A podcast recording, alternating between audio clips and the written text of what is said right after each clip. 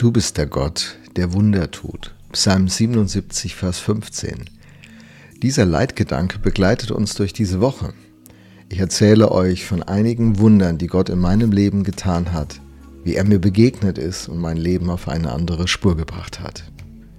Heute steigen wir mal ein, wie die Reise in die Berufung bei mir begonnen hat. Bei Barnabas und Paulus klang das ja so. Apostelgeschichte 13, Vers 2. Während sie aber dem Herrn dienten und fasteten, sprach der Heilige Geist, sondert mir nun Barnabas und Saulus zu dem Werk aus, zu dem ich sie berufen habe. Die Initiative geht von Gott aus. Seine Reden öffnet Räume, in denen Großartiges passieren kann, indem der Berufene sozusagen aktiviert wird. Gottes Wunder machen uns ja nicht passiv, sondern genau das Gegenteil. Sie bringen uns in Bewegung und machen uns zu Bewegern. Bei mir war das so. Meine Eltern wünschten sich, dass ich einen ordentlichen Beruf erlerne, bevor ich irgendwas studiere oder so. Also durchlief ich eine praktische Ausbildung und lernte Maschinen zu bauen. Am Ende der Ausbildung wollte ich dann aber die Weichen richtig stellen und entschloss mich, alle Vorbereitungen für ein Studium der sozialen Arbeit zu treffen. Die letzten Wochen in meinem Beruf waren also angebrochen. Ich äh, habe ein paar Monate als Geselle dran gehängt, um noch ein paar Euros zu ergattern, damals noch D-Mark. Und dann an einem Arbeitstag im Juli, es war so 20 Minuten vor der Mittagspause, hatte ich irgendwie keine Lust mehr, äh, an meiner Arbeit weiter dran zu bleiben und ging dann austreten. Das machte man damals so. Also ich saß dann dort auf dem WC und dachte über meine Zukunft nach. Gebete stiegen da in mir auf, auf dem Klo. Und äh, wieder passierte das, was ich gestern schon berichtet habe. Auf einmal änderte sich die Atmosphäre. In der Zwischenzeit hatte ich gelernt, dass das die Gegenwart von Gott ist.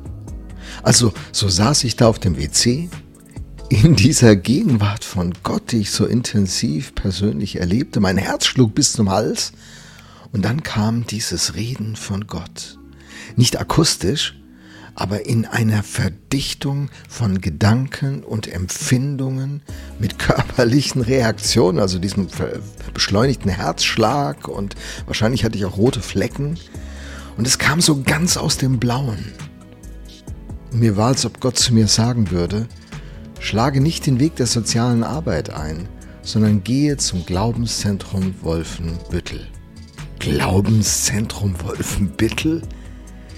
Ich meine, ich habe noch nie was von diesem Glaubenszentrum vorher gehört, aber den Namen hatte ich wahrgenommen. Und zwar in dem damaligen Liederbuch von Jugend mit einer Mission, das hieß Das gute Land. Und da war ein Song von Martin Pepper drin und seine Adresse war abgedruckt und da stand eben äh, Glaubenszentrum Wolfenbüttel, Grüner Platz 12, glaube ich, Wolfenbüttel. Und diese Adresse hatte ich da flüchtig wahrgenommen. Ich war den ganzen Nachmittag total äh, neben mir und am Abend, als ich mit dem Zug wieder zurückfuhr in meine Heimatstadt, da traf ich zufällig einen meiner Mentoren. Wir fuhren zusammen und ich war so froh, ihn zu treffen, denn ich konnte ihm die Geschichte erzählen und äh, ihn fragen, was er darüber denken würde. Und hat er mir Mut gemacht, einfach mal da hinzuschreiben und zu fragen, weil er kannte das Glaubenszentrum auch nicht, was da genau äh, passiert und ob sie irgendein Angebot haben für junge Leute. Also schrieb ich und erzählte ihnen von meiner Erfahrung und um die lange Geschichte kurz zu machen, im September zog ich tatsächlich nach Wolfenbüttel und lebte neun Monate dort und besuchte ihre Jüngerschaftsschule, denn das war ihr Angebot an junge Leute. Und in diesem Glaubenszentrum, da begegnete mir schon in der ersten Woche ein Mann, der zu meinem Mentor wurde. Paulo Tremba hieß er, war Lehrer und Hausmeister zugleich und wir verbrachten nun fast jeden Nachmittag zusammen. Ich half ihm ganz praktisch mit bei seinen handwerklichen Tätigkeiten, während die anderen frei hatten und führte mit ihm großartige Gespräche. Und er begann mich mehr und mehr zu prägen und etwas in mein Leben hineinzutragen, das bis heute ein riesiger Schatz ist. Ich erlebte einen intensiven Jüngerschaftsprozess. Und dieser Paul, der hat es echt in sich gehabt, unterschätzt keinen Hausmeister.